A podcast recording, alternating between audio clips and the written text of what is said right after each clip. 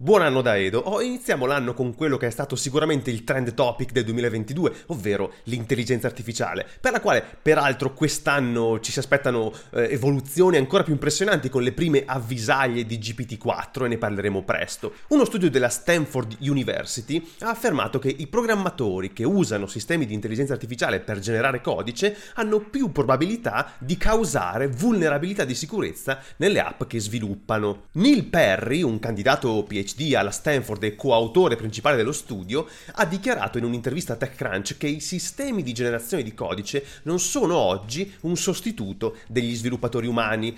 Gli sviluppatori che li usano per cose al di fuori delle loro aree di competenza dovrebbero preoccuparsi e quelli che li usano per velocizzare i task per i quali sono già esperti dovrebbero verificare attentamente gli output. Lo studio della Stanford ha esaminato in particolare Codex, il sistema di generazione di codice sviluppato da OpenAI e che alimenta diventa GitHub Copilot. I ricercatori hanno scelto 47 programmatori con vari livelli di esperienza, da studenti universitari a professionisti dell'industria con decenni di esperienza nella programmazione, dividendoli in due gruppi. 33 hanno fatto uso di Codex e 17 invece no. Ai 47 partecipanti sono stati posti 5 problemi informatici da risolvere scrivendo codice.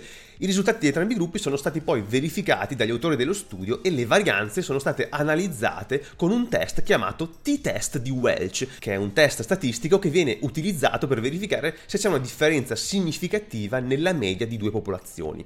Bene, secondo i ricercatori, i partecipanti allo studio che avevano accesso a Codex erano più propensi a scrivere soluzioni errate e insicure e ancora più preoccupante, erano più propensi a dichiarare che le loro soluzioni insicure erano in realtà sicure. Il primo quesito è stato scrivere due funzioni in Python in cui una cripta e l'altra decripta una determinata stringa usando una chiave simmetrica. Solo il 67% del gruppo assistito dalla IA ha fornito una risposta corretta, a differenza del 79% del gruppo dei programmatori manuali e il gruppo assistito ha avuto una probabilità maggiore di fornire una soluzione insicura e di utilizzare cifrari banali, come i cifrari di sostituzione, e senza effettuare un controllo di autenticità sul valore finale restituito. La seconda coautrice dello studio, Mega Srivastava, ha dichiarato che lo studio non è una condanna totale di Codex o di altri sistemi di generazione di codice, anche perché i partecipanti non avevano esperienza nella cybersecurity che li avrebbe aiutati a trovare le vulnerabilità più facilmente e comunque già oggi questi generatori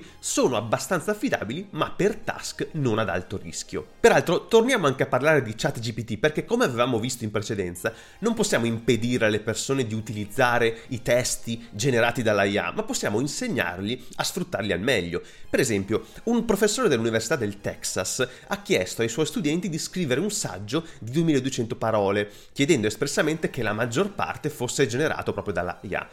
Il risultato, secondo questo professore, sono stati compiti mediocri che necessitavano di essere rivisti manualmente per raggiungere un grado accettabile. Secondo discussioni con altri professori che si possono trovare su Reddit, non si dovrebbero bannare le IA, ma collaborare con gli studenti per trovare i modi migliori per sfruttarle, partendo dal formulare le domande giuste da fare a questi assistenti e poi usare in modo creativo le risposte. Tuttavia è chiaro che la linea tra lo sfruttare creativamente e barare è molto sottile e anche per questo OpenAI ha iniziato a parlare di un watermark crittografico nell'output di ChatGPT che renda più facile capire se il testo è stato creato dal chatbot. I watermark crittografici sono delle firme digitali impresse in un file o in un dato usando tecniche crittografiche. Le più note sono nelle immagini, nei video, ma qui si sta parlando di testo. Quindi come potrebbe fare OpenAI a includere questo genere di firma? In realtà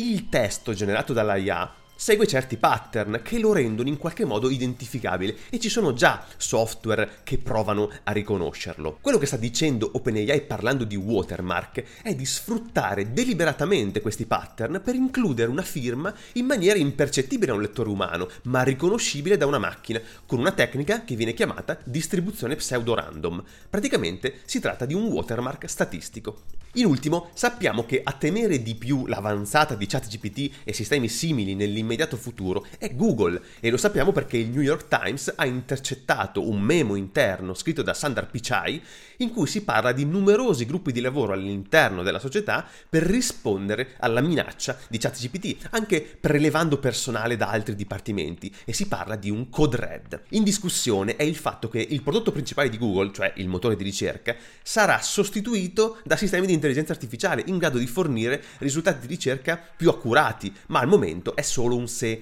Il report suggerisce che Google farà una serie di annunci sull'intelligenza artificiale a maggio per affrontare queste crescenti minacce al modello di business del motore di ricerca. Vedremo se si tratterà di prodotti funzionali o solo di Google che cerca di così recuperare il terreno perduto. E questo era anche tutto per il primo episodio del 2023, grazie per avermi seguito fin qui. Vi ricordo, se magari siete qui per la prima volta, che questo contenuto è disponibile anche in podcast un po' dappertutto e anche come skill su Alexa. Ho detto tutto, ci vediamo alla prossima.